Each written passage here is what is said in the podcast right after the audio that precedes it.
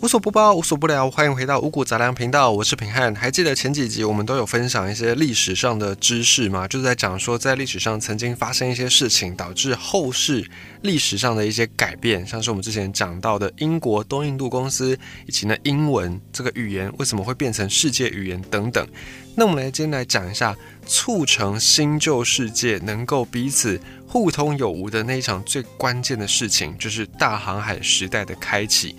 大航海时代，我们过去在节目当中不同的集数也或多或少曾经有讲过。那我们今天就特别来把这件事情开一个篇章，专门来讲这件事情。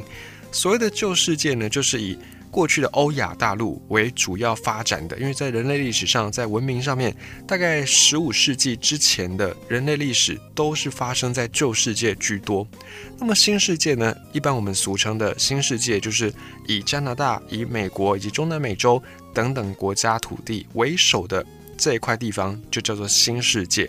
其实，在很久很久以前，在人类还没有发展出这么多文明之前呢，以前智人就是智慧的智，智人这个种族走出非洲之后，确实有到世界各地去迁徙。就那个年代呢，还是俄罗斯跟美国之间的白令海峡。还有陆地能够走的那个年代，那大概是几万年前、几十万年前的事情。在那个年代，在美洲这边就有人的足迹，有人在生存。不过呢，讲到人类近代的文明跟历史，在西元十五世纪之前，主要都是发生在旧世界，也就是欧亚大陆上为主居多。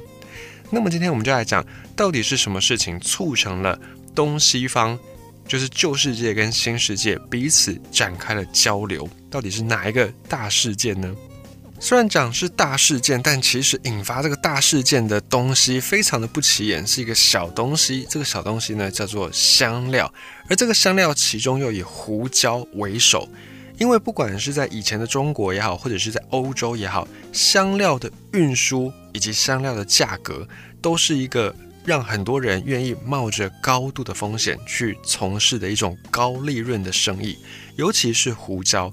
因为胡椒在以前非常的稀少，非常的珍贵，也因为胡椒，因为这些香料很少，所以才让胡椒让香料奇货可居，中间能够去赚取很暴利的利润，才有这么多人被胡椒被香料给吸引。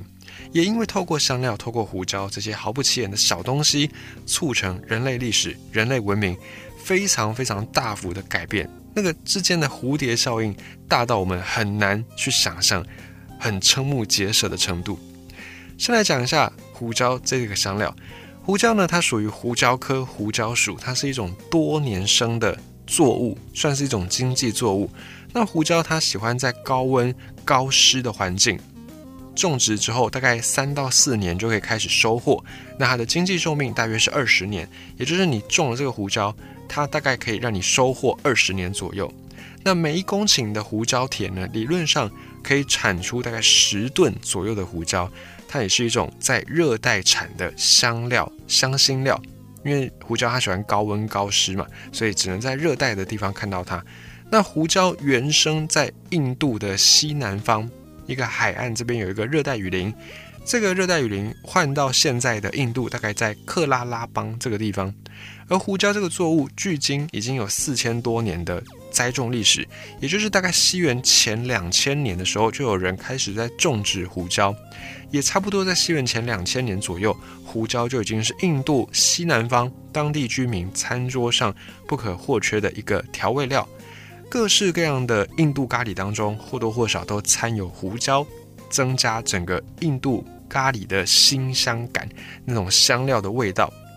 目前全世界大概有四十多个国家地区种植胡椒，其中亚洲地区的面积是最大的，产量最高。亚洲主要在种的地方，越南、印尼跟印度。越南又包办了亚洲几乎是很多的胡椒的出口量。在全世界胡椒出口量来算，越南就包办了一半。除了亚洲之外，地球上另外一个产胡椒的主要产区就是南美洲。但是整个南美洲的产量加起来呢，只占世界总产量大概百分之十八。这个概念大概是怎么样呢？两千零五年的时候，那时候统计世界上胡椒所有的胡椒的产量大概在四十一点五二万吨，那出口量呢大约在二十点九一万吨。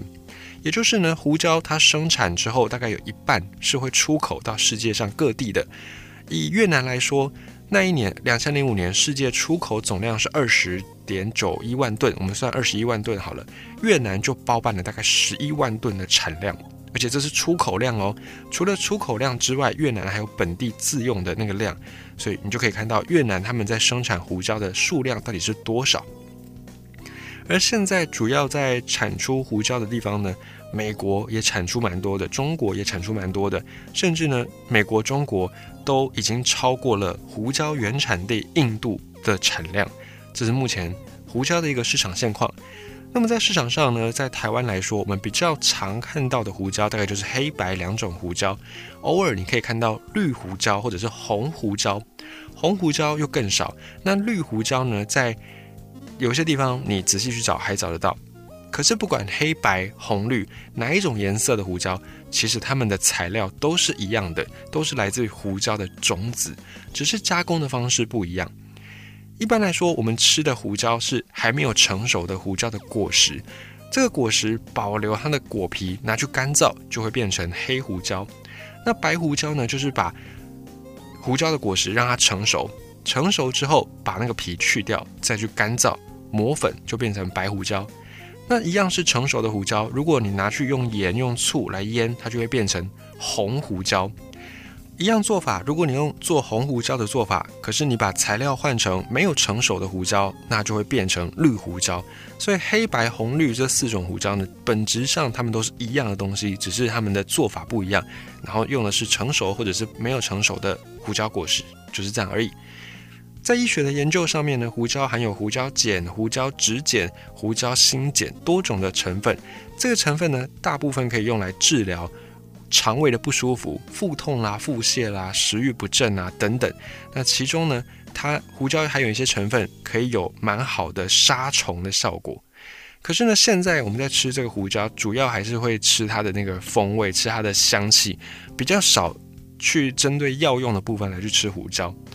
还有另外一个值得一提的是，胡椒里面。带给胡椒特殊味道的这些物质，以及胡椒本身的营养素，很容易挥发，很容易氧化。所以最好吃的胡椒呢，还是要现磨的。这个也就是你去到很多高档的餐厅，他们桌子上一定会有胡椒粒，就装在罐子里面，你要的时候就现磨。就是因为如此一来，才可以确保胡椒风味、胡椒的营养都保持在一个最好的状态。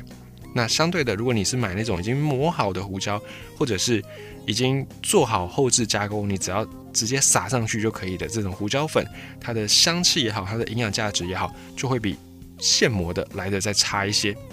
在历史上，我们刚才讲到，大概西元前两千年左右，就有人在种植胡椒。那胡椒也很早就被人类发现跟使用。根据一些考古的记录，古埃及人在制作木乃伊的时候就有用胡椒。还有一个在西元前大概四百年左右的记录，那时候的人呢也有用胡椒来配餐吃的习惯，像是在古罗马时代有一些烹饪的书啊，里面就有记录到五百多道的菜色，其中有四百八十多道跟胡椒有关系，就是五百多个食谱里面，大概有四百八十个食谱都跟胡椒有关系，你就可以看到以前对于胡椒的应用，其实以前的人也蛮厉害的。那么胡椒究竟是如何促成人类历史的大翻转呢？这个就要从欧洲来谈到，因为香料很多香料原产在亚洲，因为气候的关系，因为地理环境的关系，很多香料它喜欢高湿高热的环境。那么在欧洲显然是比较不具备这种环境的，再加上古代的欧洲，他们的冷藏技术当然不像现在有所谓的冰箱，所以欧洲这边农业上面也不太发达。那只能够依靠捕猎，依靠吃肉，所以这个也是在东西方饮食文化蛮大差异的一个原因。因为欧洲对于种植作物的条件来说，就不像是亚洲这么好，所以欧洲人他们就比较常吃肉。可是因为肉它很难保鲜，所以以前的人呢，大部分都用腌制的方式来保存。只是呢，没有香料，你去腌制一个东西，那个味道会。蛮可怕的。如果你有机会，你可以试试看去腌肉。可是你不要放香料，不要放胡椒，然后不要放什么八角，不要放什么呃这个姜黄啦、蒜头啦等等。你不要用香料，你去腌肉，你会发现那个味道是很五味杂陈的，是甚至有点可怕的，会有点臭味的。这样的一个味道会让你没有办法去吃这些肉。所以这个时候，欧洲人就有点伤脑筋，他们也为这个问题困扰了可能好几百年。后来呢，透过丝路的开发，亚洲的香料有机会透过陆地这些经商的人传到欧洲去，这个香料能够往西去传。其中呢，胡椒也传入欧洲。胡椒传去欧洲之后，欧洲人就发现，哎，这个胡椒可以开胃，它有一些药用的价值，而且同时它还有香料的味道，可以去掩盖腌肉的时候的那个腐臭味，让食物变得不一定更好吃，但至少不会那么难以下咽。所以很快，胡椒以及其他香料就在欧洲风行开来。最早的胡椒贸易路线呢，主要是透过陆地上的丝路，从阿拉伯的商人，他们从东方。运运运，然后经过陆上的丝路跟海上的丝路，卖到君士坦丁堡，也就是现在的伊斯坦堡，这是陆路。海路的部分呢，就是一样运到阿拉伯之后呢，到埃及这个地方，然后再透过埃及的亚历山大港走地中海。传到罗马去，大概就是透过这两条路线，一条海上的，一条陆上的，来传到欧洲去。而这两条路线呢，都被阿拉伯人给把持住了，所以阿拉伯人在这个时候赚取大把大把的钞票。也因为胡椒香料产地遥远，离欧洲很远，运输的成本非常的高，而胡椒的价格又长期被阿拉伯人给垄断，所以造成胡椒跟香料的价格居高不下，也导致香料在欧洲。是一种奢侈品，甚至呢，它是一个亡国的坏东西，拍米亚导致一个国家灭亡，导致人民民不聊生的一个拍米亚。为什么会这样讲呢？因为很多贵族要为了要获得这些香料，获得这些胡椒，就会编制很多的经费、很多的预算、很多政府预算，然后来去购买胡椒，确保胡椒的稳定。可是呢，这些税收哪里来呢？贵族当然也纳税，可是贵族纳的税毕竟有限嘛，没有办法去支持这么多的胡椒香料的贸易，所以就只好压榨底层的这些农民们，压榨底层的这些劳工。那底层这些劳工被压榨，只为了满足贵族的香料的那种欲望。于是以前就有些历史学者，在那个年代的历史学者就很担心说，如果这样长久下去呢，这个国家迟早要灭亡，迟早会受到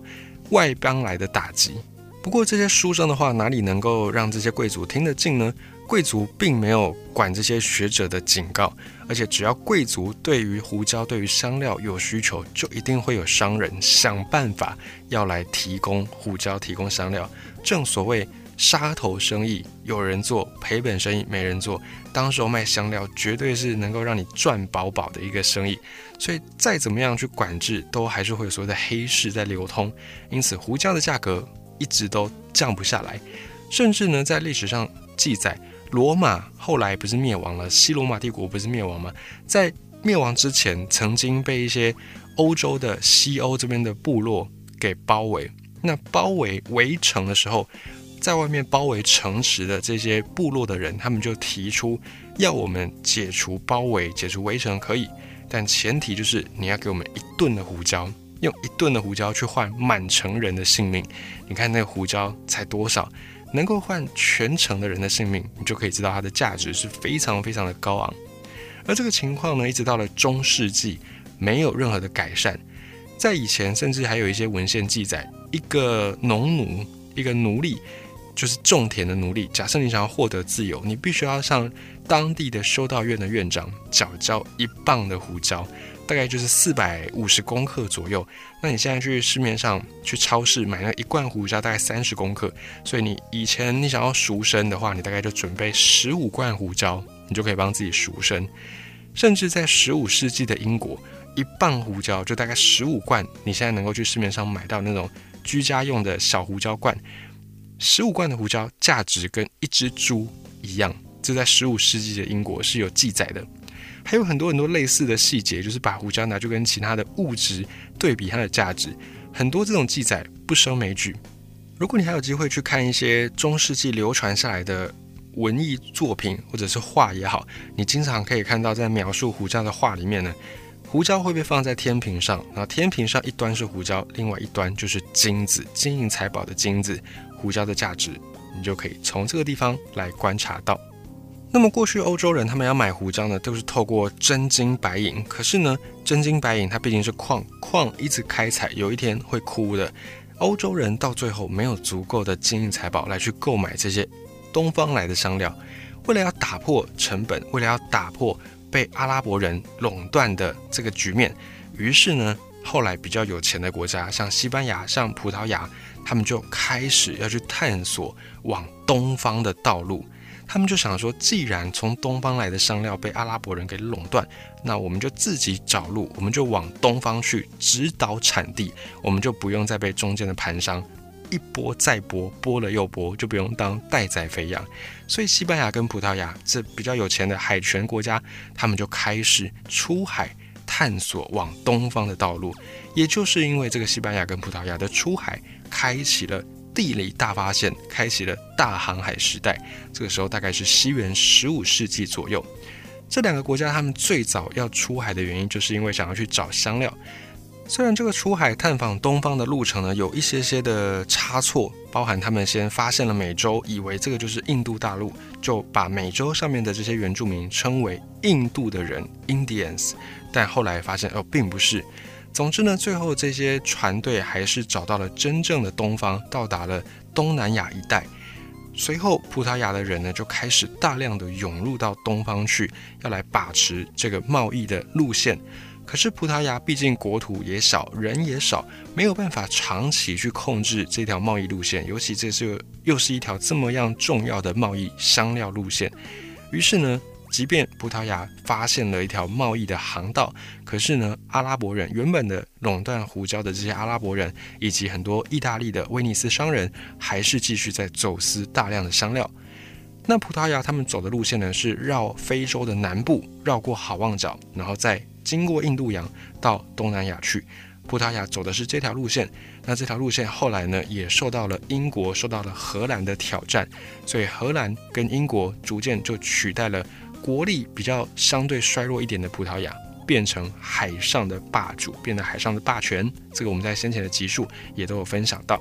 虽然葡萄牙没有办法长久把持这条贸易路线，但毕竟新的贸易路线还是开了，所以输入到欧洲的胡椒数量就增加，价格也开始下滑。原本是奢侈品、贵族才吃得起的胡椒，进入到了寻常百姓的人家当中。欧洲也终于开始有大规模吃胡椒的历史。以上就是胡椒，小小一颗胡椒影响着欧洲远大的历史，甚至改变了世界历史，改变了世界格局，都是从这一颗胡椒开始。在欧洲之外呢，在中国，古代中国其实也有胡椒的使用的历史。最早在中国有胡椒记录的文献是在西晋，晋朝西晋时代，当时候呢就有记载。有一种胡椒酒的做法，而在中医的传统当中，胡椒也有着一席之地。到唐朝的时候，唐朝的有一些关于医疗方面的文献就有记载，胡椒的味道、胡椒的药性大概是怎么样。这个在唐朝的时候也都有记录。那么胡椒在以前的中国，除了泡酒，除了入药，也拿来调味，它的用途非常多，所以当然也受到很多中国民众的欢迎。可是因为早期，农业技术没有那么发达，胡椒在中国本地是种不起来的，所以胡椒在中国也曾经是奢侈品。不过，因为饮食的习惯以及烹饪的方式不一样，在中国呢，肉反而是一种奢侈品，大家主要还是吃菜居多，跟欧洲的饮食方式还是不太一样的。所以以此为分界，胡椒在中国就不是一个很特别重要的调味料。在中国呢，以前的人更喜欢用花椒，更喜欢用辣椒等等的调味品，或者是其他香料，因为反正中国自己也有很多香料嘛，就并不一定要胡椒不可。因此呢，胡椒在中国来说，更像是一种带有异国情调的调味料，而不是像欧洲人一样腌制肉一定得要用胡椒来去盖过那个肉的腥臭味。可以说，假设胡椒是在欧洲，那么今天。地理大发现的或许就是中国，而不是西班牙跟葡萄牙。原来在以前一小段事件，一些毫不起眼的事物，其实它往往就是改变整个历史进程的重要的关键。未来有机会还会再继续跟你分享。